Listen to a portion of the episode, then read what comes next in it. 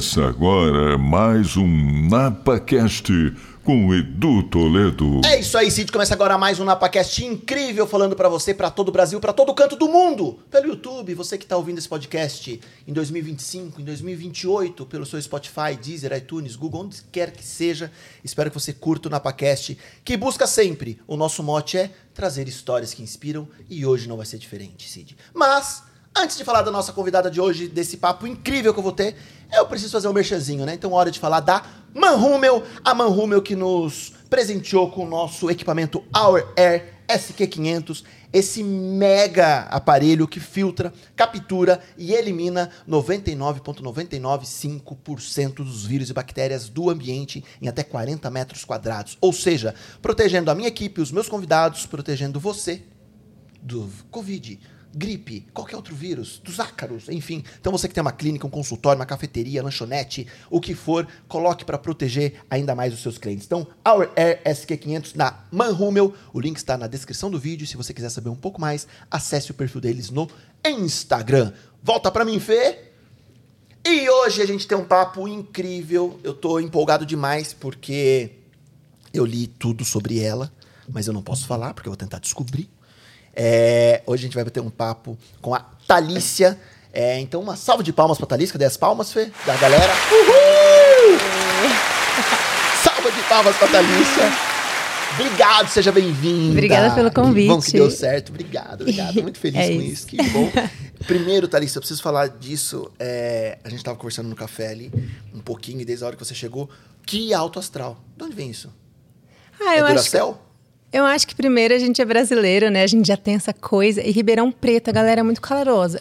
Assim, é calor também, né? Calor. Sim, mas a galera tipo, é aquela coisa de ai, tudo bem, te conheço faz 20 anos e você acabou de conhecer a pessoa. Isso é bom interior, muito gostoso, né? Apesar que Ribeirão é interior. Tanto interior. É que quando eu fui pra São Paulo, eu senti um pouquinho dessa diferença. Porque São Paulo as pessoas são um pouquinho mais fechadas, né? E eu já vinha tipo, e aí, tudo bom? Querendo fazer amizade sempre. Astral, que delícia.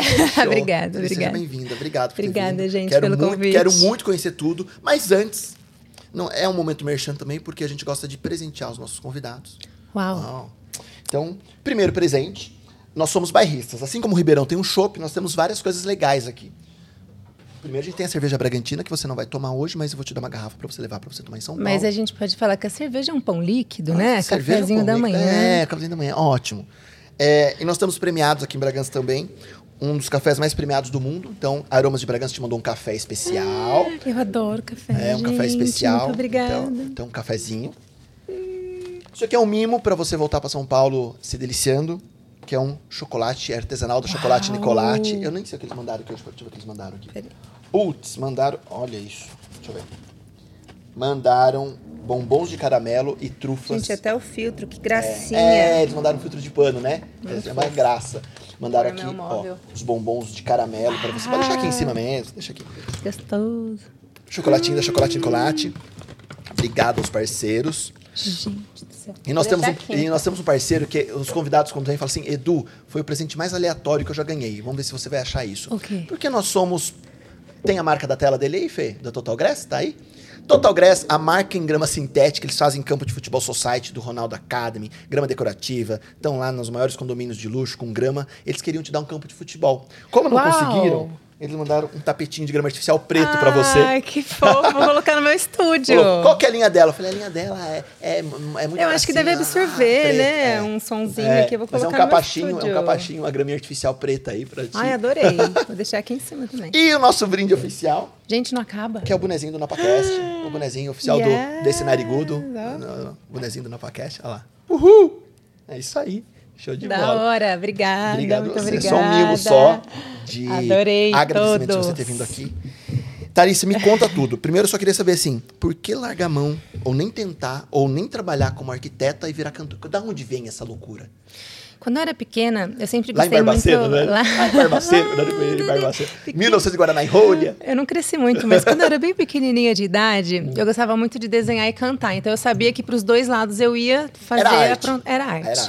Eu ia aprontar alguma coisa. E aí eu me realizei, assim, nessa parte de desenhar, né? Fazendo arquitetura, mas... Você concluiu? Eu concluí.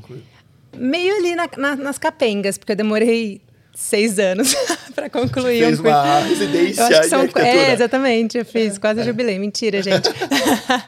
Mas, não sei, eu acho que eu me realizei ali nesse momento, né, que eu peguei meu diploma. E aí a música eu acho que é realmente onde bate meu coração, então... E veio de onde a música? Não é, não é da família. Não é. Ninguém na família é músico, ninguém. Nada. Ninguém. Nada. O que você curtia quando você era pequena, assim? Eu vou te falar que eu sou muito eclética, porque meu pai, ele gostava de, só pra contrariar, ele gostava de pagode. Ao mesmo tempo, ele amava Donna Summer, amava disco music. E minha mãe era aquela coisa, tipo, mais pro pop. E teve uma fase também que eu gostei muito de rock. Então, eu acho que, assim, eu transitei em todas as tribos, até eu chegar agora onde eu me encontro de verdade, que é o pop. Qual a diferença, ou o que, por exemplo, um só pra contrariar, com uma disco influenciando o pop para sua criação hoje, assim? Dá pra copiar? Eu acho que a gente consegue pegar elementos de tudo, assim, isso que é massa, sabe? Quando você acha que o negócio é muito aleatório e aí você testa na música, fica bom, e você fala, putz, eu acho que tô trazendo um negócio diferente. E aí você deixa, sabe? Porque o negócio fica mais fluido, sabe? O negócio fica, tipo... Você deixa um pouquinho de cada partezinha de história, assim, que você já viveu e põe aquele input ali na música, sabe? Fica bom. Essa salada fica boa. Porque o Brasil é isso, né? O Brasil é essa mistura toda. Mas entre você ouvir e cantar, qual foi esse gap, assim? Ah, comecei a ouvir e aí comecei a cantar. Ah, tá. Então, o insight foi quando meu pai, ele comprou um karaokê. E aí a gente ia, tipo, pra chácara da família lá... E eu botava, assim, o dedinho no ouvido e falava, gente, eu acho que essa tia, a tia Rosa, é muito desafinada, não é possível. Eu acho que é assim, ó. Eu cantava sem junto. Sem estudar música. Então, eu conseguia, tipo, ouvir a base e ter uma mini noção de melodia, assim. E falar, putz, eu acho que eu me identifico com isso. E eu comecei a levar jeito, assim, sabe? Ganhar umas notinhas boas no karaokê. E aí, depois fiz coral, cantei na igreja e aí foi. Que demais! É. Que demais! É. Na igreja mesmo? Na igreja. A igreja... Durou pouco tempo, mas... Isso, eu sei que você já conheceu, que você já foi lá, mas isso eu tive um papo com o Pax disso aqui, com o pastorzão. Grande Daniel Araújo, um beijo pra você. Que eu já fui lá. É, já fui lá. Um beijo, Pax. A gente tá falando disso, né? Que muitas pessoas conhecem a música pela igreja, indiferente do estilo religioso, né? Mas a igreja acaba favorecendo muito a música, né? O cara aprende a tocar violão pra tocar na igreja, é o coral, né? É que eu acho que a igreja, essa parte musical, tem uma preocupação muito grande, assim, tipo de harmonia, de harmonizar as vozes. É muito bonito, assim. As pessoas ficam mais soltas para fazer solo, né? E sentem aquela coisa que a religião dá pra gente, né? Essa coisa de sentir. Então, eu acho que ajuda bastante nessa música. Mas aí lá no ginásio, ensino médio, enfim, já tinha, tipo, bandinha na escola, festival, alguma coisa, você já cantava ou não? Festival da cidade, tipo, quermesse, cantava assim, FESURP. Participei. Tinha cabelo vermelho na época. Você tinha? É, eu era fã da Avril Lavigne. Uau! Essa foi a minha fase de rock, emo. Emo. Ó, pegar. E aí eu participei com músicas autorais. Então, minha primeira música autoral foi na quinta série. Eu tinha 13 anos. Chamava Eu Me Olhei. E nem fazia terapia, hein? Caraca! Eu Me Olhei. Aí a segunda foi sobre a água, que eu também sou bem ligada, assim, nessa parte de natureza. Reciclagem e tudo mais, e aí foi sobre a água. E, enfim, sempre participei, assim, sempre tive ativa de alguma maneira na música. Essa parte eu acabei não vendo. A sua linha de composição ainda permanece? Sim. Você curte? Se eu escrevo, sim. Você curte? Eu me junto com várias pessoas, assim, porque eu gosto, tipo, desses inputs diferentes. Porque às vezes eu sinto que eu fico com o ouvido um pouco viciado, assim, nas minhas ideias. E aí quando chega uma pessoa ali pra dar uma agregada, nossa, assim, muda totalmente. Muda tudo. É muito gostoso. Mas voltando lá, eu gosto disso. Quando você falou, eu não sabia se eu desenhava, eu gostava de desenhar e de cantar, enfim, tal. E a arte sempre estava ali permeando, né? Ou arte na música, ou arte no desenho. O que é arte pra você? Então, nessa parte da arte... Veio muito da minha mãe. A minha mãe, ela foi professora, né? Uma das profissões mais lindas, né? Que eu acho. Eu também. São missionários, eu digo. Sim. Né? Acho que é uma missão ser professor, né? Exato. E ela fazia muita questão de dar pra gente brinquedos que estimulassem a criatividade. Então, o meu contato com a arte, assim, de primeira foi isso, sabe? Ela estimulava, porque não tinha aquela coisa assim, ai, menina, menino, boneca, sabe? Aqueles brinquedos que você acha que são só pra meninas. Não, e ela dava o método Montessori, né? Que são as cores primárias. Sim. Por exemplo, esse final de semana, eu pintei um mural da minha sobrinha. E aí eu peguei 3 tintas que o método Montessori fala, né? Das cores primárias.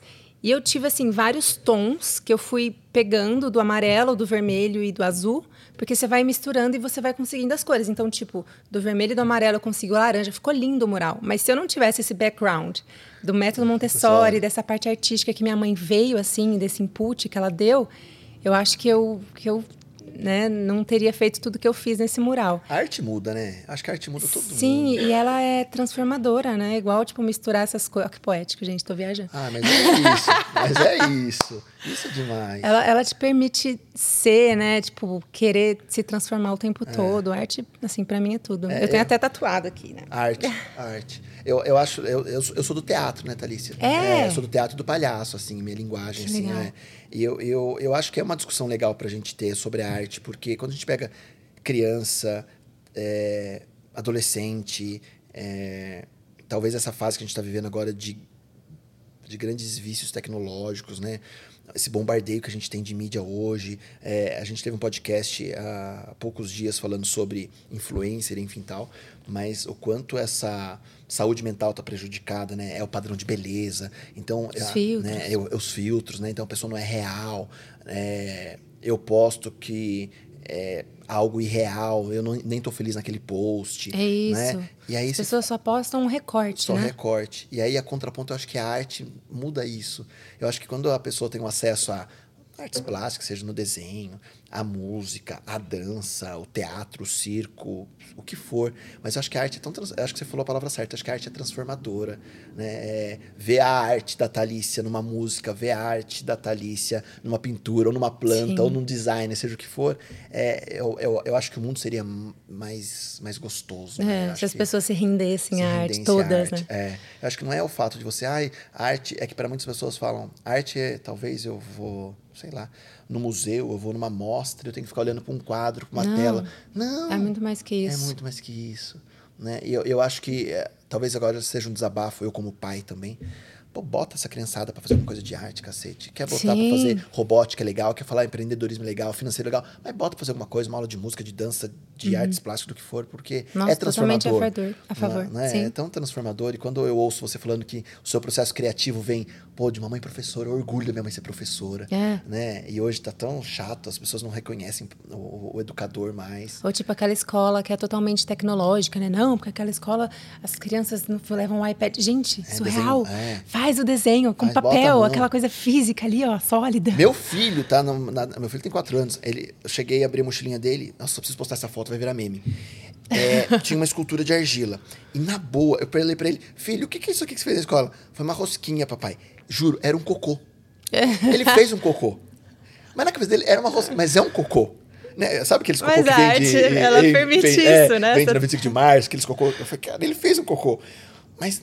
Tava tão engraçado que ele contou que daí ele molhou a mãozinha na argila. E ele fez. E era uma rosquinha, porque estavam falando de culinária. Eu falei, Jesus, olha que gostoso isso. Né? Voltar com farinha de trigo na orelha, brincar com tinta. Eu acho que o grande prazer, o tesão da pessoa conseguir conquistar algo na sua profissão é a arte. Né? Isso. Então, puta, que demais. Me conte mais, Thalícia. Me conte mais. E aí vai pra onde? Teve a primeira música. Quem sou? Não. Eu me olhei. Quase ali.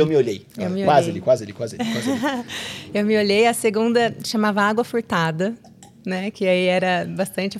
batia nessa tecla da água, do desperdício, essa coisa toda. E aí, depois disso, eu cantei muito tempo em bandas covers, né? E aí eu cantei no Rod Hanna, que é uma banda disco também. Fui backing, fiquei 5 anos. 5 anos também em banda de baile. Aí fora a igreja também, fora a coral da escola. O que mais... da minha história.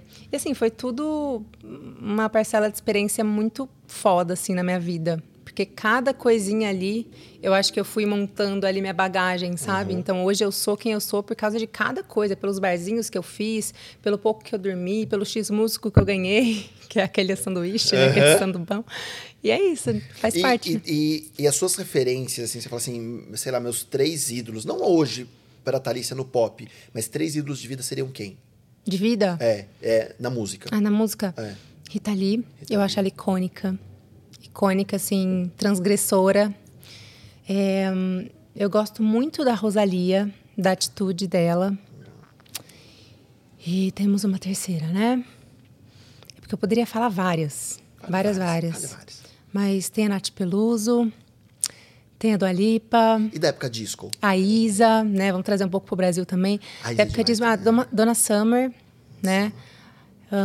Gostava muito de Aretha Franklin também. Essas musas, essas divas, Las Vegas, né? Nossa. É legal isso, né? Sim, é. Sim.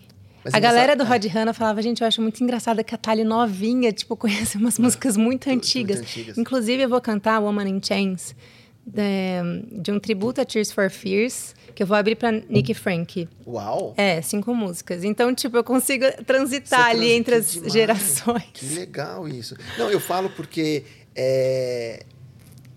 acho que todas as suas referências, acho que tirando a Isa, que acho que é um pouco mais recente, são referências bem antigas, bem, né? Antigas. Bem antigas. O que a Isa é Dua Lipa. O que você acha nesse ponto, Thalícia, que hoje talvez a gente não tenha grandes ídolos reais hoje? Exemplo, você fala assim, cara, quantas, sei lá, Cyndi Lauper tem hoje, Michael Jackson, Beatles... Você fala, caraca, galera, vai pôr faixa na cabeça, vai lá gritar, tal. Eu acho que tem muita gente boa. Tem. Só que eu acho que a galera que tá no hype, às vezes ali é só pra mero entretenimento, assim. Talvez tá faltando uma mensagem. Mas também tudo bem não ter mensagem o tempo todo. Sim. Né? Porque você dá um recado, a música dá um recado. Não, zero. Tá tudo bem. Ser só, o entretenimento ser só o recado. Só que também eu acho que rola uma preocupação, assim, de conceito, né? Dessa galera muito antiga. Por isso que eu me baseio bastante, assim. Mas tem muita gente boa hoje em dia. Muita, assim, que merecia um palco enorme, sabe? Só que o Instagram tá entregando, assim, ridiculamente, né? Então, para quem trabalha com isso, né? Com essa ferramenta, assim, que pra gente seria um portfólio ali. A entrega tá cada vez pior. Mas é um contraponto, porque, assim, se a gente for pensar a forma da música chegar hoje, seja por uma rede social, por um Spotify, por um YouTube, pelo que for, comparado à rádio há 1.000 anos atrás, sim, essa popularização... Deu pra você distribuir de uma outra maneira. E mais barato, né? Mais barato. Talvez, acho que eu não tenho nem noção, mas eu vou pra Ribeirão Preto. Uhum. Você estava brincando de muita dupla sertaneja, de muito sertanejo, mas é muito Zezé de Camargo. É muito Zezé de Camargo e Luciano. Fala, caramba, o pai ligava no orelhão pedindo a música, aí juntou dinheiro, fez rifa para gravar um disco com 2 músicas, aí tinha que fazer cópia, era caro, aí botava embaixo do braço, tinha que ir de rádio em rádio e falar assim, toca, você pode tocar. Então, isso facilitou muito. Mas, ao mesmo tempo, você tem muita opção, né? Muita opção, é isso. Parece que você joga no mundão assim e não é muita informação, ninguém presta atenção. Então, ser artista independente é foda. Eu sou, hoje. Eu tava com um escritório, e aí faz 2 meses que eu não pertenço mais a esse escritório. Foi o que eu te falei. Sozinhona. Eu e Deus. E meu boy. Doutor Thiago. Pra vocês, pra mim não é meu boy. E o que mais que a gente tava falando? Não, disso de conduzir sozinho agora, sem escritório, tentar tocar sozinho. Você acha que isso facilita? Gostoso, porque, inclusive, meu próximo EP chama No Meu Tempo. Porque eu estou fazendo as coisas realmente no meu tempo. Eu sou ariana e meu tempo ele é muito acelerado, né? Você é teimosa? Eu não sei se eu sou teimosa, mas eu tenho essa coisa, assim, muito agitada. Uhum. E eu ouço muitas pessoas, não fico fazendo só as coisas do meu jeito, não. Sim. Eu deixo as pessoas trabalharem, principalmente da minha equipe. Eu gosto que todo mundo dê ali o seu insight. Mas eu não suportava ficar na geladeira, entendeu? Porque, assim, quando tem um escritório, uma pessoa por trás, é muito no tempo da pessoa. E, tipo, não. É no meu tempo, agora meu EP vai sair. E é exatamente isso. Acho que quando tem escritório, talvez dentro do planejamento, fala assim, putz, esse não é o momento da Thali, agora a gente vai pôr essa outra pessoa, então a Thali fica ali na geladeira um pouquinho, daqui a pouco a gente chama. Não, eu sei que é natural, tá tudo bem, né? Mas... Não tá tudo bem. Né? Não tá tudo bem, porém, não tá. Ficar 4 meses sem lançar, não dá. Não dá. Tipo assim, eu entro em parafuso. Começo a ficar muito ansiosa. Mas aí quando você fala assim, não conseguir produzir ou não lançar, hoje você quer escrever... Já gravar, já ter clipe, já soltar? Não, ou você espera? Acabei de lançar faz 3 semanas. Vou lançar agora dia 29 de novo. mais uma música. Tem um futuro... Tem um futuro projeto que parafraseia a Rita Lee, não tem? Mais que bumbum? Eu já lancei esse. Já lançou esse. Mais que bumbum. Fala que nem toda brasileira é bunda.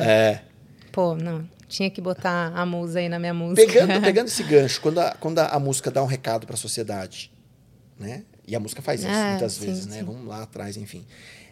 Você acha que ainda é difícil ser mulher na indústria da música? Ou não? Nossa, muito. Ainda? Muito. Eu sou, assim, bem feminista, apesar disso não agradar muitas pessoas. Mas... acho que teve o caso até da Luísa Sonza, né? Que ela foi criticada quando mudou o estilo. E a galera falava que ela só era sucesso porque ela usava roupa que mostrava o corpo, não porque ela cantava. Eu vi uma entrevista dela que eu achei maravilhosa. Que ela falou assim, gente, a galera fica falando que eu sou só bunda. Então, eu dou minha bunda, faz aí. Porque é muito mais. É o trabalho que dá, o tanto que ela canta, o tanto que ela estuda. A gente não é isso, não sabe? É isso. Não é isso. Então, nossa, ela sofreu muito. Mas você acha que ainda sofre? Você acha que a mulher sofre? Sofre, nossa, pra caramba. Assim, eu tenho várias amigas que também compõem. E a mulher representa cerca de 30% nessa parte de autoral da música. É muito pouco, gente. É muito pouco. Produtora mulher, então, é muito escasso. É muito difícil, assim. E... mas aí, você acha que essa provocação, através da música ou de falar, contribui para isso? Ou também...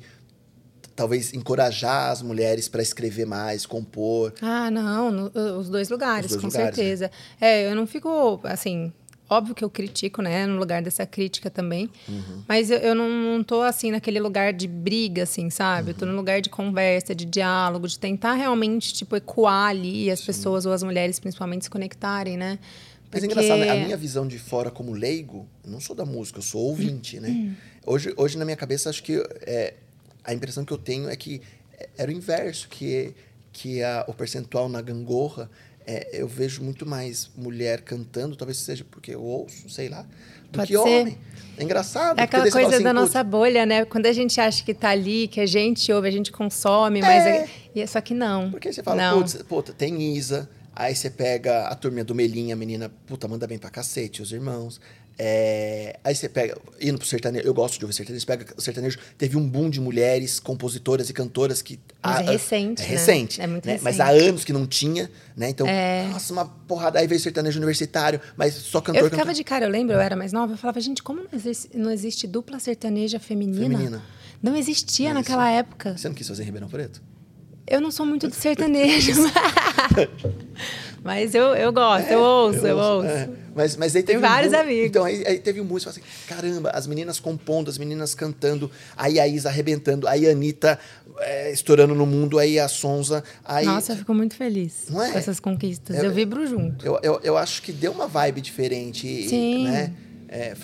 Talvez falte um pouco mais de coragem de ambos os lados, né? Sim. Mas eu acho que essa democratização da música, não sei se em Spotify... Não, eu vejo que tá melhor, assim. Algumas coisas, não tanto nesse lugar da música, assim, que eu fico um pouco meio cabreira, assim, meio chateada, que, vamos supor, eu vi uma pesquisa recente, não sei se você viu na GQ, no Instituto Ideia, que 60% dos homens odiavam, assim, as meninas feministas, não apoiavam o feminismo. 40% achava importante a mulher ser virgem antes do casamento. Tipo, é umas coisas muito absurdas. E a pesquisa foi feita com meninos, adolescentes, de 18 a 25 anos. Aí você pensa, você olha para esses caras, meu, não é possível. A gente tá com esperança na próxima geração. Como vai ser essa próxima geração? Então...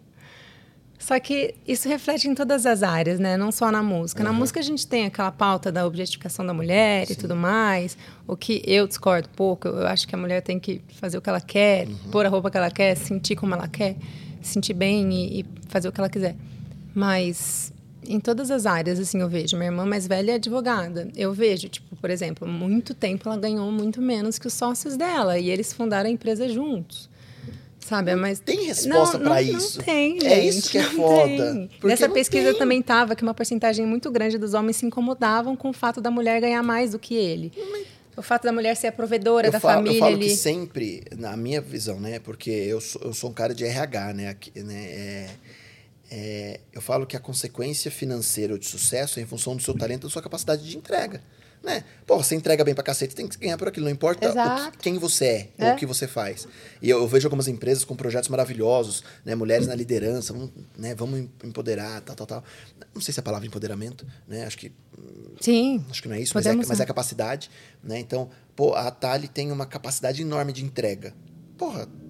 Ela tem que perceber e receber por aquilo e ter aquele sucesso garantido em função daquele talento que ela tem.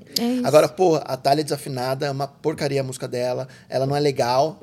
Não é porque ela é mulher, ela tem que estar ali, né? Sim, mas acho que essa... Mas eu acho que essa... E quando você fala dessa faixa de idade, frustra, né? É frustrante. Porque você fala assim, ah, é uma galera que, né, tipo, não teve informação, conservadora e tal.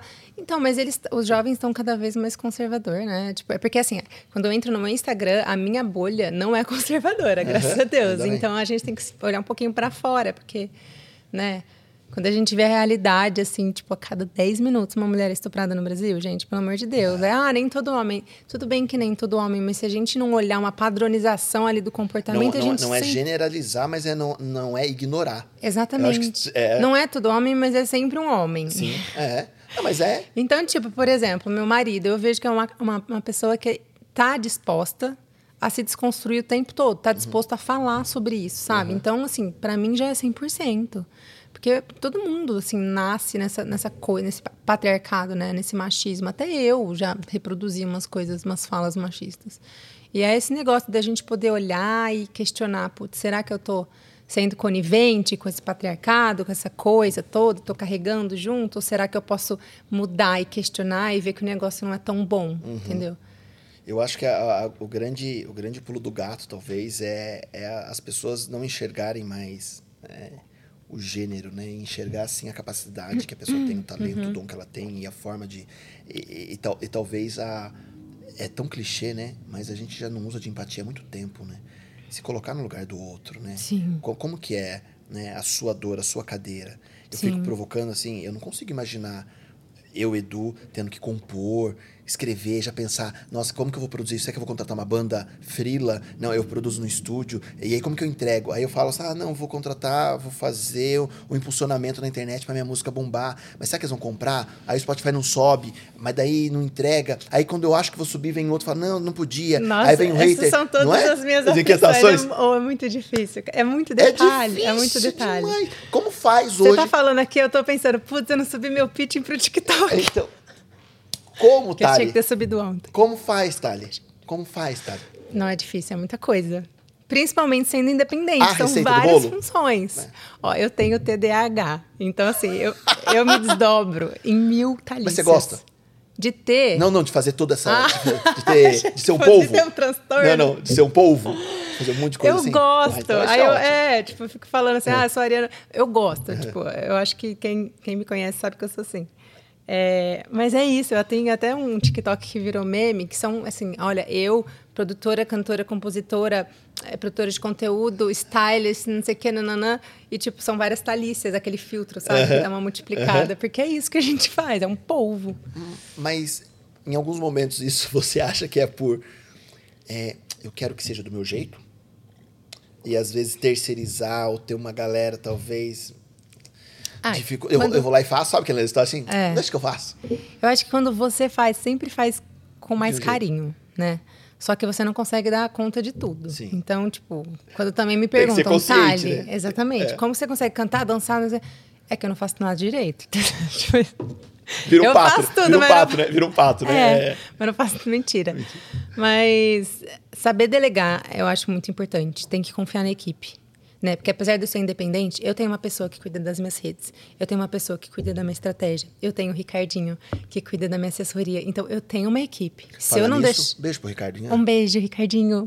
Que até hoje, Ricardo, você me deve essa. Mentira que ele não veio. Ele nem sabe que eu existo. Nossa, que eu nem sei se o Ricardo é um robô, porque eu converso com ele só por WhatsApp, nunca falei. É um ET. É ele que tava aqui. É um ET. Era ele que tava com o Paradise Guerreiro aqui. Bom, o que a gente estava falando? Não disse que você tem várias pessoas que te ajudam, você não faz tudo sozinho. Mas você tem que confiar no trabalho delas também, porque se você escolheu para elas te representarem muitas vezes, você tem que, obviamente, olhar naquele 360, naquele, né, conceito geral ali, mas você tem que deixar a galera fazer. Como que a Thali chega hoje? Como que é a sua receitinha hoje? Putz, hoje eu estou com vontade de escrever, sei lá, escrevi algo. Como que você faz essa capacidade até o final, a conhecer essa música produzida? Como é que a Thali cria? Ou cada uma é uma, de uma forma? Cada uma é de uma forma, mas eu amei essa pergunta pelo seguinte. A galera acha que você, sei lá, você tá no banho, você tá, tipo, contemplando o mar, assim, aí vem um insight da música. Desceu. E não é. Não é assim. Não é. É tipo assim, mandou uma mensagem pra minha amiga, pra Bibi, sei lá, pra qualquer pessoa. Miga, e aí, vamos gravar? Vamos compor? Vamos produzir uma música? Só que aí a gente começa a tentar entender um briefing antes e a gente leva um monte de referência. Uma manda pra outra referência e é aí que rola, entendeu? E aí senta. É, tipo, tem um estudo, tem uma preparação por trás. Não é, tipo, aqueles insights divinos. Mas aí você começa, como que é assim, você primeiro coloca no papel ou você já começa a compor cantando, a compor com melodia? Ah, tá. O meu vem a melodia primeiro. É. Tem gente que vomita a letra. Eu não, eu sou mais melodia. Que mágico, isso, que diferente. Aí, tipo, com a melodia eu vou tentando encaixar os fonemas, as palavras, assim. Aí tá com o Google também, sinônimo de tal coisa. O que rima, como você coloca o que rima. Mas é assim. Dicionário das rimas. É assim. Dicionário das rimas, que rima e tal. O pop hoje, como que é a questão de produção música disso? Como que é essa produção em estúdio do pop hoje? É muito eletrônico? Realmente existem as bandas como eram antes? Gravam todos os instrumentos? Como é que funciona hoje para as músicas da Thalícia? Eu já tive uma música que era só beat. É beat que fala? É beat, é. E aí, quando ela chegou pra mim, demo, que era só beat, eu falei, putz, eu fiquei me projetando assim, me imaginando o show. Como que a banda ia tocar isso? Eu vou lá e só solto o beat? Eu gosto de banda, eu gosto dessa coisa orgânica. Você tocou em banda, né? Exato. Eu acho, tipo, mágico, sabe? Você interagir ali com o seu guitarrista, ele fazer um solo da cabeça dele, e vocês darem risada porque a palheta caiu no, sabe, no público. Então, eu gosto dessa coisa. Aí, quando ela veio pra mim, esse beat, eu falei, gente, dá pra gente colocar umas coisas mais orgânicas, né? Uma guitarra, um teclado, o que seja. Aí, colocou. Então, nenhuma das minhas músicas é só beat. Sempre tem alguma coisa ali de instrumento tocado mesmo no estúdio, que eu prefiro mais. E você manja de algum? Eu tô fazendo aula de piano desde o começo da pandemia, que é um instrumento que eu sempre, assim, tive uma paixão em fazer. Só que aí minha mãe, quando eu era mais nova, falou assim, mas aí a galera no churrasco vai pedir pra você tocar uma música, você vai puxar seu pianão, você tem que fazer violão. Aí eu fiz violão meio de birra, assim, isso, sabe? Sofá. Eu arranho, mas eu não gosto do violão, eu gosto do piano. O Thiago já manda no violão. Ele manda, uma graça. Conheceremos Thiago em breve. Otália, como as pessoas que estão vindo em Fintal entender, a Thalícia está num projeto de ascensão, a Thalícia está num projeto também de produção, de mandar muito conteúdo.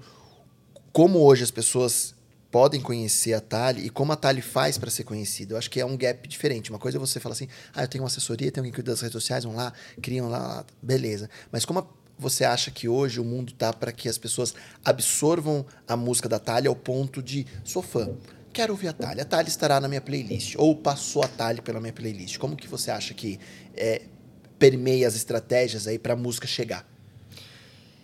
Eu já fui, há um tempo atrás, muito noiada a ponto de, tipo assim, nossa, a música precisa começar rápido, porque as pessoas... Não, eu falo na minutagem. Tipo, a música precisa começar rápido, porque a pessoa tá ali no Spotify, de repente passou minha música, ela já tem que acontecer. Eu já fui muito noiada de pensar em todos esses detalhes. Hoje, eu acho que eu tô mais relaxada. Você faz o que te dá prazer e dane-se. É isso. Porque é igual o TikTok. Eu vou pensar, porque a pessoa tá rolando, eu já tenho que falar, para tudo, não sei o que, para... Tem que chamar a atenção da pessoa nos primeiros segundos. Tá tudo muito rápido, as pessoas estão consumindo as coisas muito rápidas, isso me incomoda. E aí eu acho que a partir do momento que eu comecei a relaxar e fazer as coisas no meu tempo... No meu tempo. Vem aí. E eu comecei a curtir o processo mais. Muito mais. Muda a entrega, né? Muda a entrega. Mas, a verdade, sabe? Mas quando você fala dessa preocupação, as redes sociais hoje entregam de uma forma legal para você? Ou quando você pega o TikTok ou o Insta, é muito mais conteúdos para formar opinião, ou seja, as pessoas têm que saber que a Thalícia existe e, como consequência, vão saber que a Thalícia é cantora. Ou não, né? O que eu sinto é que as pessoas, assim, Freud explica, né? As pessoas sempre vão olhar para si. Então, ao passo que o artista ainda não conseguiu fazer uma música que a pessoa se identifique, ela não vai parar para prestar atenção. Eu penso muito nisso, assim. E aí você vê, às vezes, uns influencers, mas por conta, assim, de dica. Então, a pessoa ela vai seguir o influencer porque ela quer uma dica, ela quer uma troca. O músico, ele precisa, tipo, conquistar a admiração. Então, eu acho que é um trabalho, assim, um pouquinho mais árduo, sabe? Tipo assim... essa pessoa não é tão conhecida, eu vou parar para ouvir? Porque eu vejo muito que as pessoas consomem os artistas muito grandes e na hora de parar para ouvir um artista independente, ele não tem o mesmo tipo de consumo, a mesma paciência para conhecer uma coisa nova. Então, assim, fica meu convite aqui para as pessoas conhecerem os artistas novos, porque tem muita gente incrível, muita gente. Todos meus amigos são incríveis, eu consigo indicar, assim, uma lista. Você já pensou em fazer alguma produção de conteúdo, ou se você até já fez, talvez para que as pessoas tivessem essa curiosidade de entender do embrião a faculdade, do tipo... Não, eu faço sempre. Sempre. Faço sempre. Assim, hoje eu vou sentar. Como que eu vou compor hoje? Puta, ó, a melodia que eu tô ouvindo, a batida que eu tô ouvindo é essa, antes de eu pôr as palavras, os fonemas, as rimas. Tô pensando assim, compartilhar com a galera, não sei se fazer um collab, e a galera falar, eu vou dar palpite, enfim, tal. E aí, tenho agora. E agora? O que eu faço? Eu trago a banda pra conversar? Eu trago um produtor musical? Né?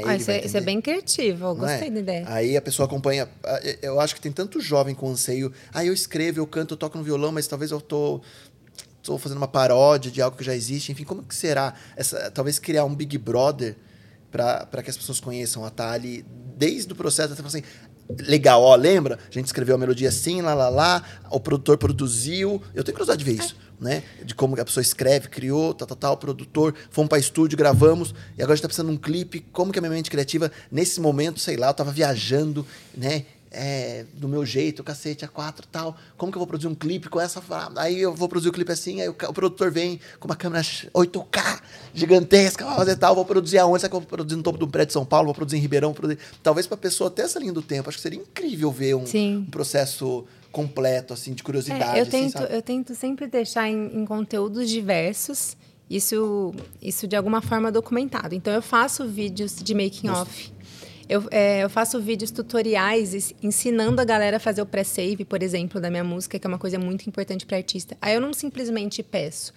Eu informo tanto que é importante para o artista as pessoas fazerem o pré-save, que a música fica lá salva na biblioteca delas, e aí isso aumenta o nosso algoritmo no Spotify, nas plataformas e tudo mais.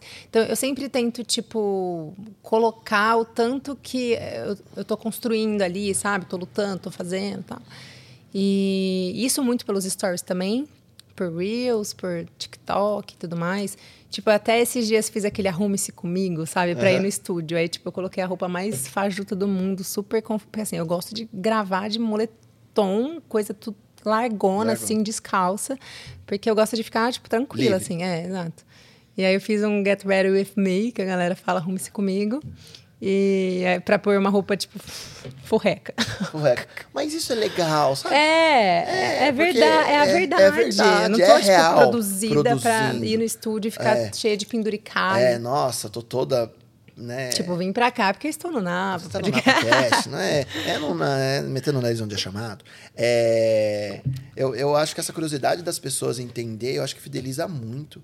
Eu falo porque, às vezes, o Fernando faz muito isso aqui, que é pro segmento dele de vídeo. Mas, às vezes, o Fernando solta, hoje o nosso setup para fazer o NapaCast vai ser tal câmera. É assim que eu fiz, tô configurando o software dessa forma. Aí a galera já começa a interagir com ele, já fala assim, e não tem nada a ver, não é nem gente do vídeo. Às vezes eu falo assim, cara, mas como que você fez isso para transitar com a câmera? Como que você lançou um comentário assim? Como que você soltou a vinheta? Não, que a gente usa essa mesa. Eu acho que são pessoas... físicas normais, que tem a curiosidade de saber como é que é. A gente recebe muito no NapaCast, pessoas falam assim, eu posso um dia assistir ao vivo? Não sei o que as pessoas acham, sei lá, que é um programa do Silvio Santos, sei lá. Pode, vamos marcar vem assistir ao vivo e tal. Mas eu acho que seria algo legal para... Eu tenho curiosidade de saber. Aí você fala assim, eu vejo a Thali no estúdio com fone, com o microfone gravando. Legal. Daí você começa a falar, nossa, eu já vi vários artistas fazendo isso. Mas é até chegar aí. Como que o produtor musical... Será que a Thali vai no estúdio, senta com o produtor e fala, e aí? Me fala o que você pensou. Não, aqui eu pensei em colocar um baixo, aqui eu acho que eu vou pôr uma percussão, aqui eu vou pôr... Da onde surgiu isso? Em cima daquela letra, né? E aí, assim, vamos produzir um clipe. Tá, mas esse clipe, o clipe, normalmente, eu brinco que é um filme. É um cinema, é uma história. Como que eu vou criar uma narrativa para um filme de uma coisa que a Thali imaginou que era que Água Furtada? Né? Como que eu falo? Eu acho que você devia fazer uma releitura dos dois primeiros composições. Singles, eu acho. Será? Eu acho. Imagina, que legal. E uma coisa que eu aprendi é que, as brisas não são só brisas. Então, assim, não veio à toa na sua cabeça. Fala. Nossa, nesse momento criativo, eu gosto, que fala. Porque a pessoa que fica com medo, assim, de ser podada, limitada, assim... Meu, às vezes pode ser uma coisa incrível, pode ser nada a ver. E nas composições isso rola. Tipo assim, a gente sempre fala assim... Ai, pensei numa coisa nada a ver, que a pessoa já se desculpa antes, sabe? Só que... Com a vergonha. É. Mas nós fomos criados assim. É. Não é, assim? É época de escola. Aí não vou fazer essa pergunta, que é muito idiota se fizer essa pergunta pra professora. É, vamos zoar comigo. Aí você fala, a galera como é... é pra falar, caraca, que pergunta... Fala. Mas ainda as pessoas têm medo de falar de tudo. Volto a dizer... Igual quando você... Né, vou voltar num debate que não tem nada a ver com a música, mas eu acho que é importante, sempre é importante. Quando você fala da mulher ser violentada, ou sofrer agressão doméstica, ou uma retaliação no emprego, ou um assédio moral ou sexual dentro do emprego onde ela trabalha hoje. E não só mulher, homem, enfim, tudo, mas o medo de falar. É. Né? E é isso. Às vezes eu queria só falar, mas não vou falar. Mas é que eu acho que envolve muita coisa. Por exemplo, na mulher ali violentada, ela tem vergonha, essa vergonha que você falou, mas ela sente culpa também. Sim. O assédio também, esse lugar ali do abuso também, ela fica pensando, a vítima, né? Será que fui eu que provoquei? Sim, será sim. que, né? Rola uma culpa. Momento... É, mas o gancho é... Fala. Não, sim, mesmo, assim, eu não quero falar pra todo mundo, mas eu quero falar pra minha melhor amiga... É. Né? Mas eu acho por isso que a abertura tem que ser grande. Eu acho que assim a gente tem uma popularização tão grande de informação e de comunicação, né? Hoje todo mundo a gente abre o story e fala: "Oi, hoje vai ter o NapaCast com... Ah, tá. O mundo tá vendo. Sim. Hoje tá não sei o quê, né? Talvez você pegar o seu celular e falar assim: "Nossa, hoje eu passei 7 horas em rede social, 8 horas". Mas não falou nada. Você não conseguiu falar muitas vezes, a pessoa não... Estou falando essa exposição, mas esse palpite, tenho uma ideia, quero falar, Thali, pensei nisso, viajei, é o que a gente está fazendo aqui agora. É. Thali, grava a Água Furtada. Grava, pô. Transforma ela. Né? Que peso tem a primeira música e a segunda? Né? Qual que é a emoção que tem naquilo? Como que foi? Né, lógico que você é mais nova, mas acho que há 2-3 semanas atrás eu bati um papo aqui com a Andréia Sorvetão Paquita da Xuxa, uhum. E ela é casada com o Conrado, que foi o ídolo dos anos 80, 90, era Dominó e Conrado. E ele falou: "Nossa, a gente tinha uma música e eu não sabia que a música era tão boa", e ele é do interior. Será que é o Conrado? O Conrado não é de Ribeirão, né? Você é Conrado de Ribeirão? Eita, não lembro disso. Não sei, enfim, tal. E eu sei que ele era do interior, foi pra São Paulo, tal. Ele falou: "Eu tinha uma música minha, nem achava que era isso, cantava lá nos barzinhos e tal. De repente, lançaram na TV, na época, era o Gugu, sei lá, que lançou. E eu sei do teatro." Eita, e as meninas lá com papel pra assinar. "Essa música é da minha vida, essa música mexeu comigo." E nem imaginava. Uhum. E às vezes, assim, eu acho que a música transforma nesse sentido. Sim. Né? Tem umas músicas que a galera não sabe como virou hit. Tipo, não tem fórmula, você não sabe. Eu tenho uma mania, eu celebro o casamento, Thali. Então, é uma galera que não quer casar com padre, com pastor, me chama. Ai, que legal. E eu conto histórias, né? Então, assim, eu preencho um briefing com as pessoas, e as pessoas contam tudo dela, e eu crio um texto e caso as pessoas. E há poucas semanas atrás, eu fiz o casamento do Sandro Dias, o mineirinho, o skatista. E foi um casamento incrível e tal. E eu sempre pergunto pro casal, falei: "Tem alguma música que marcou a relação de vocês?" E os dois na hora: "Anjo, Daniela Mercury." Eu falei: "Caraca, há 15 anos atrás, 16 anos atrás, a música Anjo, Daniela Mercury, porque falava isso. Eu falei: "Olha a música o que faz." Porque no momento que eu tô deprê, talvez aquela música fazia sentido. No momento que eu tô no pique, é aquela música. Né? Quando eu tô no meu carro, vou numa viagem, é esse estilo que eu quero ouvir hoje. Quando eu tô com o meu filho agora, ele fala, você fala: "Filho, o que você gosta de ouvir?" O Michael Jackson. Ele gosta de ouvir Michael Jackson. Eu falo: "Mas que música você gosta de ouvir o Michael Jackson, filho?" "ABC. Eu falei: "Não, filho, isso é Jackson's 5. Daí fala: "Não, mas eu quero ouvir o Beat It Out." Ele fala: "Beat It Out", né? Cara, ele tá ouvindo Michael Jackson. E ele tá gostando pelo visual, enfim, tal. Mas o quanto muda. Então, hoje o Michael Jackson, pra mim, não é um peso de música, assim. O meu filho de 4 anos faz... "Oh, Biri." E ele fala assim, como assim: "Birial, né, pai? Birial." Pô, que legal. Né? Então, você começa a transitar, mas o quanto a música é transformadora. Né? De marcar um relacionamento, de marcar um pedido de namoro, de marcar uma briga, uma morte, um momento que você fala: "Pô, tô mal pra cacete, tô na fossa, vou ouvir alguma coisa, é aquilo que me salva", ou "Tô no momento alegre pra cacete, é aquilo", 20 anos seguidos, as formaturas de oitava série tocava Pais e Filhos, então Pais e Filhos era a música de entregar diploma. Externaliza, né? Exterioriza essa. E o quanto pra Thalícia, essa gente transformadora na música, é tesão, assim. De saber que, nossa, que alguém tá ouvindo sua música. Você pensa isso? Quando eu vejo alguns comentários, por exemplo, no meu clipe assim, do YouTube, gente, essa música é a história do meu namoro. Gente, essa música... Eu fico muito feliz. Porque a pessoa se viu ali numa música minha, assim. Num momento que... Eu tava falando de mim, né? Porque as minhas músicas eu falo muito sobre a minha história. E aí a pessoa também se conecta, tipo, e se vê ali e fala, putz, temos coisas em comum. Eu também tenho, entendeu? Então, assim, eu me dou e a pessoa se vê. Muito legal. Mas eu acho que deve ser um tesão diferente isso, né? De você saber que você é uma agente transformadora, digamos assim. Sim. Saber que você está influenciando... Tem alguém nesse momento, nesse podcast, em algum momento, em algum lugar do mundo, do Brasil, ouvindo a música da Thalícia. Nesse momento... passando alguma coisa na cabeça. Quando eu vejo o Spotify for Artists, eu consigo ver os ouvintes e tal. Nossa, eu fico pensando, quem será que tá ouvindo agora? Em que momento? O que a pessoa tá fazendo? É muito gostoso. Deve ser louco isso, né? Porque... Por isso que eu acho que essa trajetória de mostrar, sei lá, esse roadmap, talvez, digamos assim, né? Do ponto A ao ponto B aqui, como que foi? E aí chegar no ponto B aqui, sei lá, tá, ele mostrar todo... Eu tô muito curioso pra ver isso, tá? Eu vou falar isso. Se você não fizer isso, eu vou ligar pro Ricardo. Pra você. Vou ligar pro Ricardo e falar, Ricardo, enche o saco da Thalícia pra ela mostrar essa linha da vida.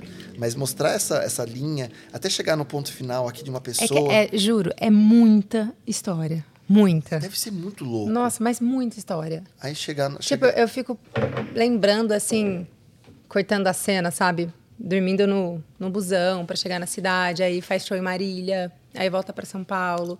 Aí, enquanto tá fazendo faculdade, os seus amigos entregam um trabalho lindo e você não teve final de semana porque você trabalhou pra caramba cantando e vendendo almoço para pagar a janta. Essa é muita história. Muita história. Mas eu acho que seria...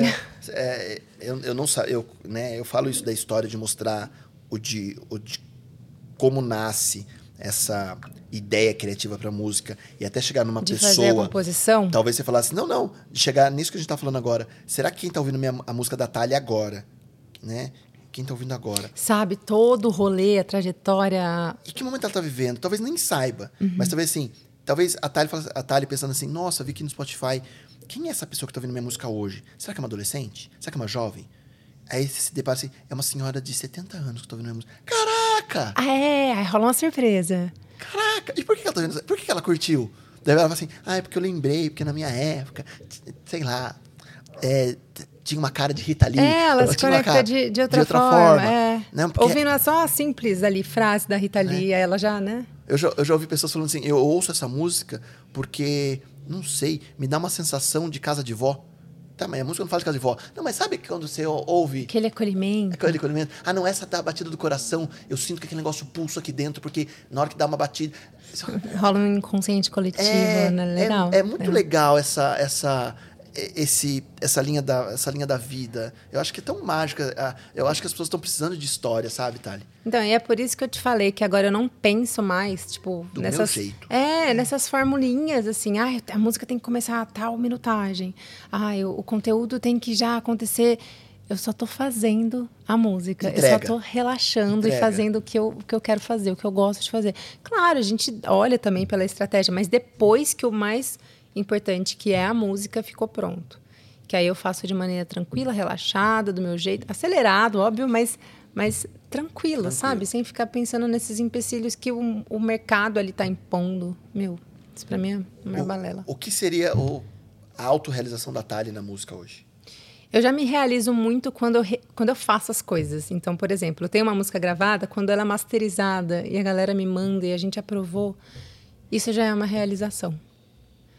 Quando eu faço o clipe, os sets são mágicos. É uma loucura. Muito cansaço, assim, é punk e maquiagem e tal, não sei o que. E grava em um dia só? O ideal sempre seria, assim, 2-3 diárias, mas é um dia só. Pra baratear. Porque senão o negócio... Não dá. Mas eu me realizo de várias formas quando eu vejo, tipo, os meus babies prontos, sabe? Nascidos, assim, no mundo. A música, o clipe. E mesmo que eu não atinja aquela... Tipo, eu não tenho uma pretensão em estourar e sair do Brasil. E... Não tenho. Mas, assim, quem eu atinjo, eu já fico muito feliz. Muito satisfeita. A grana, o viver da música, vai ser uma consequência? E pouco importa?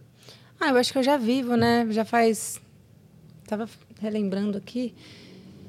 Profissional, 12 anos, se eu contasse em coral, essas coisas todas, uns 14 anos vivendo da música. Comecei muito novinha, muito novinha. Saí de casa cedo para trabalhar. Então, acho que eu já vivo, já deu certo, assim, sabe? Não é aquela coisa, tipo, tô tentando e a pessoa só consegue quando estoura. Não, eu já vivo e já tenho um sucesso de quem vive com a música, assim. E rolou algum julgamento de amigos e sociedade quando a Thalícia falou assim, não serei arquiteta, vou viver da música? Não rolou julgamento, mas, por exemplo, em algum momento alguém me apresenta como arquiteta. Eita! Oi? Porque qual foi a última casa que você fez, né, Thalícia? Qual foi a última casa que você... Não, e eu não exerço real, assim. Uhum. A única coisa que eu faço, tipo, por exemplo, eu pintei esse mural para minha sobrinha e dou umas dicas de decoração. Uhum. Mas só. Eu não exerço. Ah, mentira. Agora eu tô exercendo no meu próximo clipe. Eu vou fazer a direção de arte, a cenografia. Entendeu? Então, pronto. Meu diploma já serviu de muito. Já serviu de muito. Mas não rola. O que você acha, assim, do jovem que faz algo e quer mudar de carreira? Eu não posso, porque assim... Nossa, eu fiz 5 anos de faculdade. Eu não posso agora, porque... não é. Eu acho triste. Se a pessoa não faz o que ela quer, uma hora a conta chega. Eu sinto isso. Principalmente quem é da arte.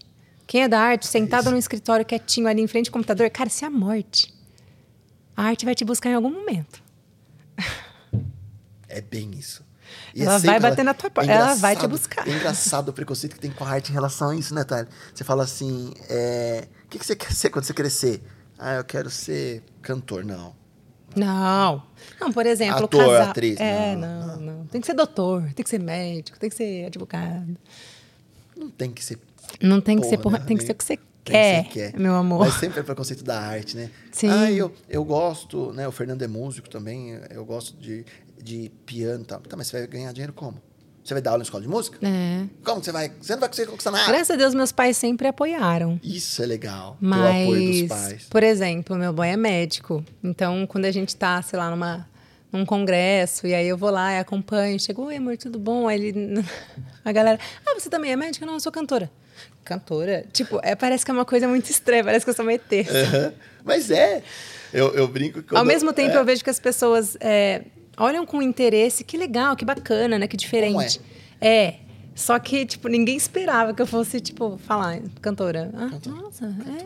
Posso te seguir no Instagram, Spotify, é isso. Isso, mas eu acho que essa cutucada é boa da arte. Porque eu me recordo que quando eu, sei lá, estava no final da adolescência, 16, 17 anos, enfim e tal, e eu quis fazer teatro. Não para formar, mas eu queria fazer teatro. Aí, algumas pessoas já falam assim, mas você vai fazer teatro? É hobby, né? Não é para... Porque você sabe, né? Porque se você fizer teatro, você vai ter que fazer... várias pessoas já me perguntaram... Você acha que você vai se tornar um Antônio Fagundes amanhã na novela? Não vai. Ai, gente, que absurdo. Não é? Mas Mas você vai fazer teatro, né? Eu entrevistei vários amigos meus aqui de circo, de palhaço. Cara, o meu tesão é ser palhaço no picadeiro. Eu não vou ser milionário. Eu não vou ser dono do circo.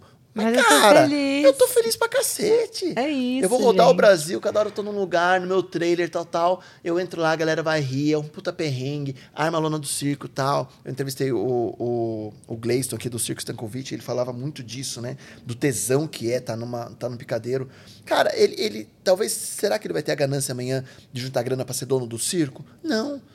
Mas o tesão de vida dele é esse. É que a sociedade prega isso, né? Então, você deveria ser isso para ganhar mais dinheiro. Sim. Você precisa comprar não sei o quê. Tem que provar. Acorda cedo, trabalha enquanto eles dormem. É isso aí. É uma coisa muito louca, né? Não tem que trabalhar mais, tem que dormir menos, tem que ganhar mais dinheiro.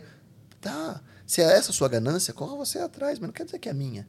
Eu falo para todo mundo. Eu paro de trabalhar. Eu tô com 38. Eu paro de trabalhar com 45. Eu botei na minha cabeça que eu paro de trabalhar com 45.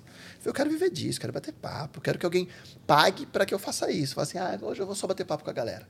né? Hoje eu vou curtir. Hoje eu vou pra academia meio-dia. Não, hoje eu vou acordar às 2. Eu quero isso. Nossa, mas isso é vagabundagem. Tá bom, então serei vagabundo. Serei vagabundo. Currículo vitae. Vagabundo. Qual que é o problema? Né? Eu acho que a arte, as pessoas ainda têm um preconceito muito grande com a arte. Em todas as esferas. Né? Você é um artista plástico. Nossa, é sério? Né? O meu amigo me convidou para ir na exposição de quadros. Sério que ele pinta? Ah, não, tá de brincadeira. Que eu tenho que ir lá ver uns quadros num cavalete. Não, o pior é quando eu vejo que é sutil. Mas eu já né, catei. Esse negócio de, tipo, me apresentarem como arquiteta, não como cantora, já aconteceu algumas vezes. Ou, tipo, eu falar, ah, eu sou cantora. Ah, mas você trabalha com o quê? Tipo... Como se fosse um hobby. É, você é cantora, mas você ganha dinheiro com o quê? Mas isso é trabalho, isso é trabalho. Você trabalha com o quê? Oi? Mas eu acho que isso é da arte, né?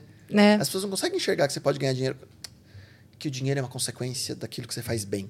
Né? Então, assim, eu canto. Ok. E como consequência, eu tenho um ponto de prazer de vida. E como consequência, me pagam pra cantar? Olha que coisa! Não é? Sim. Compram a minha música ou compram um show e ok, e dá pra viver. Uhum. Né? Eu acho que esse preconceito que a arte não é profissão é o que faz esse mundo ser uma merda. Na minha cabeça. Porque por que a pessoa não pode ser artista? Por que a pessoa não pode ser um professor hoje? Né? Hoje, se você for pegar... Eu estou viajando agora. Posso estar sendo muito errado no que eu vou falar. Mas se você for pesquisar com jovens hoje as profissões que eles querem, não é mais pelo prazer. É assim, o que dá dinheiro? Uhum. Ah, é juiz. É. Ah, é advogado. Promotor. Ah, é delegado, promotor. Ah, é médico. Ah, não sei o que. Porque... Não, mas o que te dá prazer? Eu vi um filme na Netflix algumas semanas atrás de um menino que o sonho dele era fazer música. Mas os pais queriam que ele fosse médico. Mas o sonho dele era fazer música. Ele foi fazer medicina. Quantas pessoas não vivem isso? Uma vez um sobrinho disse assim, tio, eu falei, o que você vai fazer quando você crescer? Eu falei, o que te der é dinheiro. Porque o mundo está pregando isso, né, Thali?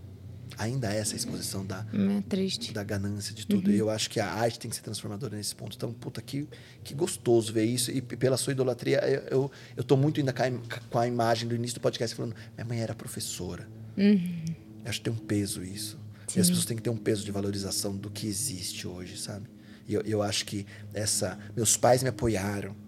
Né? Meus pais não foram contra. Minha mãe foi professora, me ensinou arte, eu mexia com cor, eu fazia tal coisa. É isso. Sim. Né? Eu acho que a gente tem que ter essa idolatria pelo aquilo que nos faz bem, né? Muitas vezes. E a música faz isso, né? Música, arte no geral. Salva. A arte salva. E o que vem por aí, Thali? Me conte. O que vem por aí? Fora esse EP do No Meu Tempo, né? É um EP de 3 músicas. E... Já estão produzidas? Já estão produzidas. A primeira, eu vou dar um spoilerzinho. Falei. Fala exatamente sobre essa coisa, tipo, essa pressa muito grande que o mundo cobra da gente hoje, né? De resposta. Por exemplo, sei lá, te mandei um WhatsApp agora. E aí você tá na correria e conversou com ele, então montou a próxima filmagem e tal, não sei o que, você não pôde me responder naquele momento. E eu fiz uma música sobre isso. E, tipo, as pessoas não podem ficar bravas porque a outra não respondeu. Calma, cada um tem o seu momento de resposta, de atenção. E a música chama No Meu Tempo também, que é o nome do EP, né? É o nome do EP. É. E as outras? Essa coisa. A terceira, essa eu não posso falar. Tá. Suspense, aguardem. É, porque envolve um feat, enfim. Show. Agora, a segunda é sobre amor. Não é sobre amor, um relacionamento, mas muito mais no viés cômico, né? Nessa coisa de tipo, meu... Ai, agora eu não tenho mais você, e agora eu vou morrer, sabe? Muito mais engraçado do que, tipo, de fato, uma sofrência, né? Uhum. Tô mal. É isso. E quando sai? Dia 29 sai a primeira. E a segunda, eu acho que em outubro. Eu só tô vendo a respeito das eleições, porque aí o pessoal vai estar muito com a cabeça nas eleições, né? Copa. E tem que... Sei, é verdade, tem a Copa também. Tem Copa do Mundo em novembro. Mas eu nem sei se as pessoas estão... A gente não tá mais falando disso, né? É. Ninguém tá falando de nada, enfim. É. Não sei se... É porque a política tá bem quente, tenso, né? O negócio. Bem quente. A gente não sabe o que vai acontecer. De nada, né? É isso, é triste, né? É. Você acha que dentro da como você falou, pra gente entrar num viés gostoso, você acha que hoje ainda política, formadores de opinião, interfere na arte? Completamente. Ah, desde sempre, né? Os artistas sempre se posicionaram. Aliás, eu tenho uma crítica aos artistas que não se posicionam. Eu acho... Meu, a gente é formador de opinião. A gente tem que ver o que está acontecendo e ajudar a transformar. Se a arte transforma, eu, artista, não vou ajudar a transformar. Uhum. Então, eu fico muito cabreira, assim, com um artista que não se posiciona porque quer manter os dois lados, quer manter... Gente, não, ninguém quer brigar. A gente quer abrir para diálogo, a gente quer questionar juntos. Quer deixar o negócio girando, assim, né? Para ficar bom para todo mundo. E viver em harmonia, como sociedade. Mas é difícil, né? Não, muito difícil. Nossa, eu recebo vários hates quando eu posto sobre. Não, vários hates. Mas, para mim, tudo é política. Comida é política, né? Saúde, tudo é político. Tudo é político. Roupa, tudo é político. Tudo é político. Mas a gente pode transformar, né, Thali? Sim, com certeza. Muito. Esse governo tem urgentemente de sair.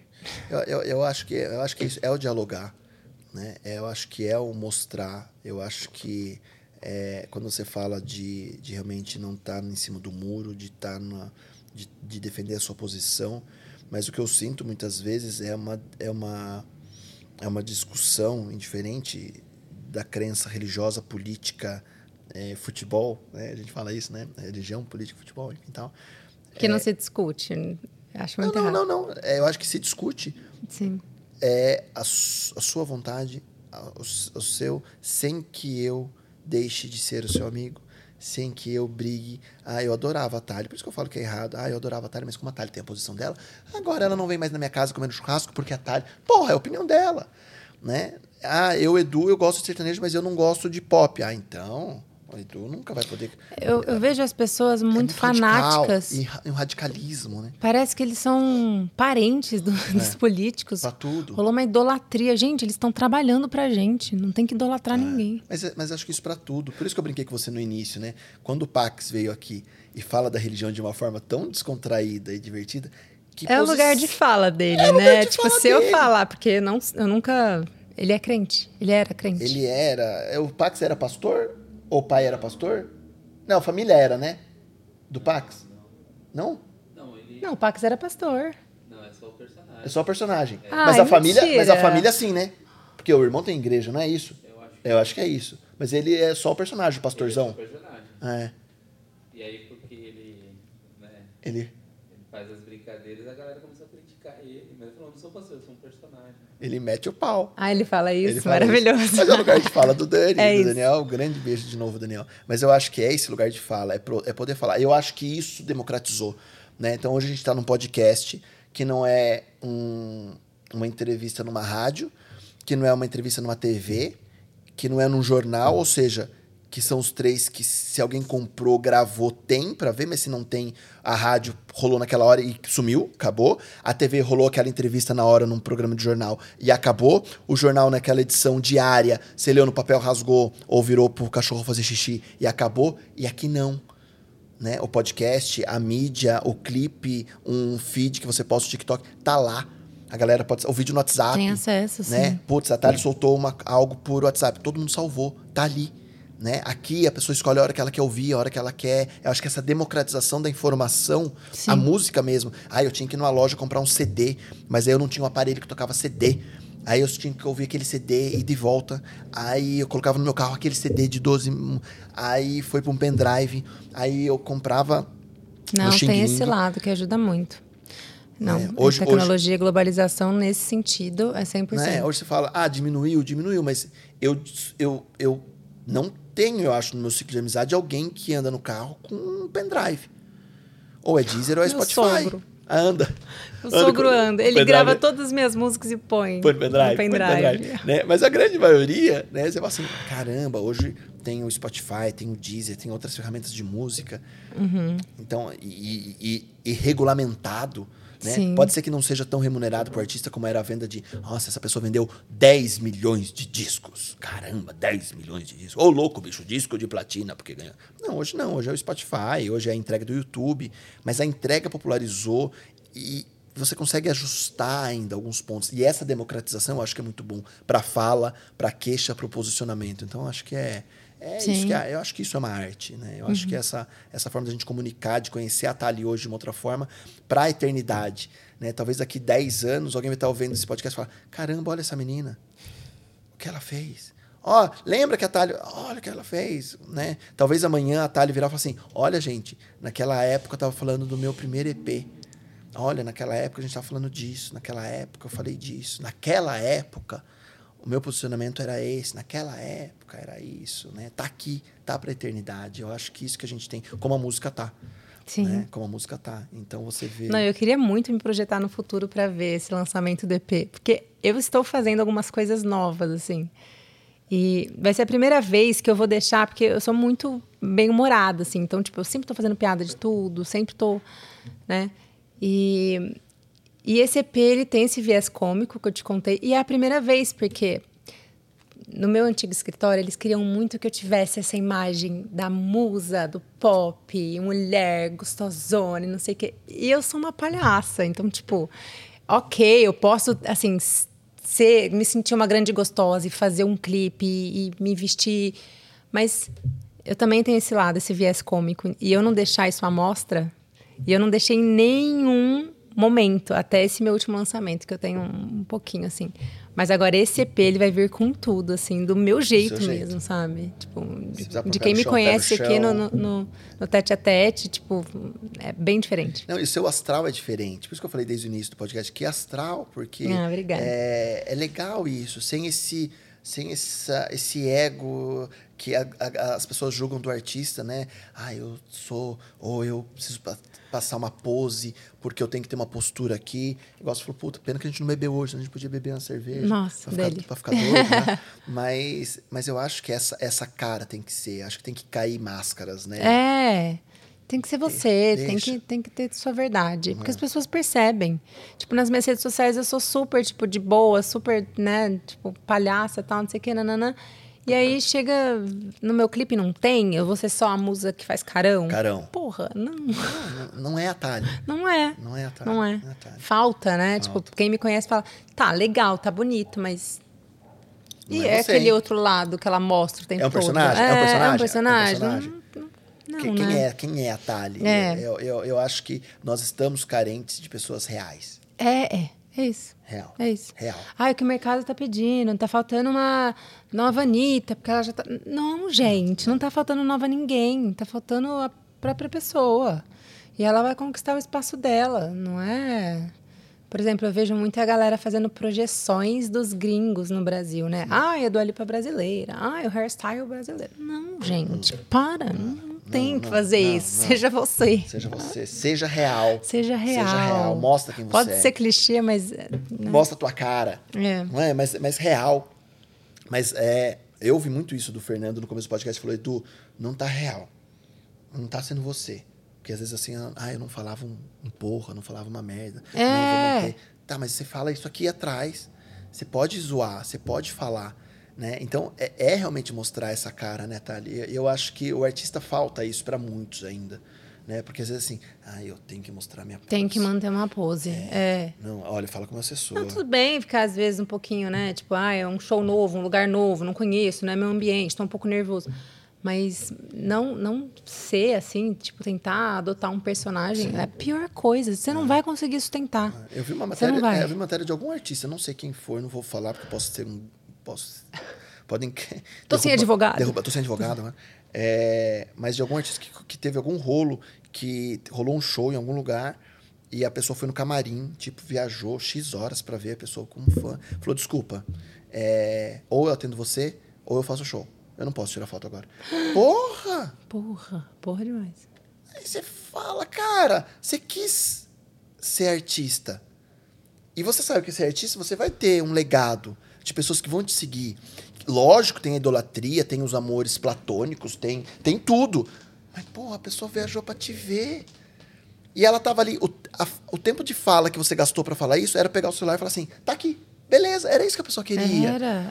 Mas a pessoa para e fala assim, viu, se eu te atender agora, eu não faço show. Esse tempo de eu não te atender agora, eu não faço show, ela pegava o celular e falava assim, tá bom, vamos uma selfie. E tava resolvido. Né? Mas eu acho que é esse momento que a gente tem que... Por isso que tem que ser real. Sim. Tem que ser verdade. Eu tô aqui pra quê? Pra cantar, pra provocar. O meu diretor, que grava todos os meus clipes, ele falou assim, Thali, tipo, ele dividiu comigo algumas coisas de artista, exatamente, sim, né? Igual você tá contando aqui. De artista ir lá com ele na hora, negociar, tal, o preço cair do clipe. E aí, tinha uma cena que teve... Onerou algumas coisas, assim, por conta de tempo, tal, produção. E aí ficou, sei lá, 2 mil a mais, vai. E aí ele foi falar com esse artista. E aí o artista falou assim, olha, não sei por que você tá me procurando e falando comigo. Porque era cobrança, né? Porque você tem que falar com o meu agente, tem que falar com não sei quem. Só que aí na hora de pedir o preço, de, sabe? Foi com ele. Então, tipo, ele falou, Thalícia, é muito tranquila. Tipo, quando a gente fala que você é muito fácil de trabalhar... Porque, assim, eu me espanto mesmo com a grosseria das pessoas. Eu não sei porque que esses artistas são cuzão, assim, sabe? Com a equipe. Não precisa, gente. Com a equipe, com o fã. O que vai mudar se tratar bem? Tipo, eu não, enfim. Gentileza, já era gentileza, né? Clichê. Tanto que a Thalia nem tem nome artístico, mas né? Eu acho que são... Você nem colocou nome artístico, nada, sobrenome, nada, né? É muito diferente, né? Esse nome, né? Já é artístico, já é artístico. Né? Mas é Thalia ou Thalícia? Thalícia. Não, mas a galera vai conhecer como mais... Ah, como Thalícia mesmo. É. Sem sobrenome, sem nada. É. Acho que não precisa, né? Não precisa disso. Que show. Thalia, obrigado. Obrigada eu. Foi uma delícia. Senão a gente vai, né? Vai que vai. Venha. Quando tiver com os EPs, manda pra gente divulgar, combinado. Venha. Eu acho que... Eu sei que no Pax, eu fiquei com inveja. No Pax rolou um som lá. No Pax pode, né? Não, a próxima vez a gente dá um jeitinho de fazer um sonzinho. É. Mas obrigado por tamanha gentileza de vir até aqui. Obrigada. Espero que a gente possa contribuir contigo nesses lançamentos também, de alguma forma ou outra. Opa. Eu vou falar pro Ricardo sempre mandar pra gente poder lançar, enfim. Compartilhar com o nosso público também. E a gente está tendo uma felicidade enorme de algumas coisas acontecerem. Eu tenho falado muito isso, está sendo clichê para quem está ouvindo, eu vou falar de novo.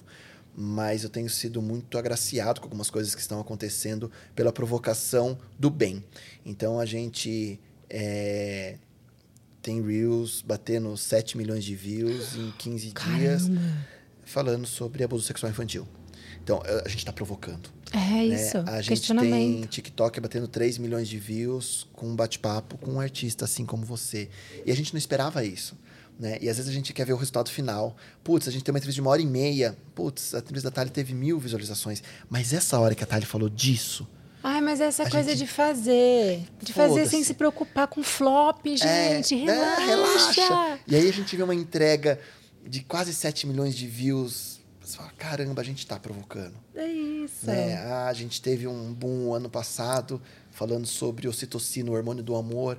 Bom, viralizamos no mundo com algo tão mágico, tão... Ah, o Thiago fala muito disso. Fala.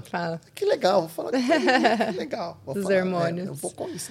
Aliás, galera, fica esperto que logo teremos divulgação do podcast com o Thiago, Primeiro Damo. O Thiago estará aqui com a gente no NapaCast também. Então, se você curtiu, se você ouviu até agora, compartilhe, nos ajude a chegar em mais pessoas. Não é grana, né? A gente tem os nossos apoiadores aqui que presenteiam os convidados, mas não rola grana aqui nesse podcast, ainda não rola grana. Se você quer patrocinar, seja bem-vindo, né? Mas se você gostou, compartilha, curta, que você possa entregar esse podcast para mais pessoas, porque realmente é para buscar histórias reais, né? É para entender como uma Thalícia da vida cria, compõe, produz, é polvo com seus tentáculos, fazendo um monte de coisa como a Ariana, mas acima de tudo que valoriza a arte e sabe que ela pode entregar o bem para a sociedade. Eu acho que essa provocação é mágica e a gente tem que valorizar. Então... Ouça esse podcast de novo que você vai ter uma grande lição de vida em vários pontos. Várias entrelinhas que a Thalia deixou aberto. E a gente pode se provocar um pouco mais, valorizar a arte acima de tudo. E tô falando para você, realmente, assim, que tá nesse momento inquieto, que às vezes não sabe o que fazer da vida. Eu acho que esse podcast deixou muito claro isso, né? Que a gente pode fazer o que a gente quer, da maneira que a gente quer, do jeito que a gente quer, sem se preocupar com o porquê. Eu acho que a gente tem que se preocupar em fazer o bem. Eu acho que sem enganar, sem...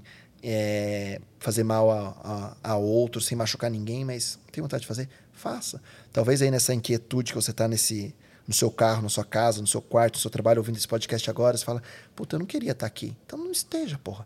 Bota a pastinha embaixo do braço, vá procurar sua felicidade em outro lugar e dane-se se vão te julgar ou não. É do bem? Tá fazendo bem? Foda-se. Vai e faça. Vai fazer bem pra você? É isso. Vai e faça, mas... É o tesão da sua vida, é o prazer da sua vida, que a consequência vai ser sucesso sempre. Esse eu acho que é o grande a grande lição desse podcast de hoje.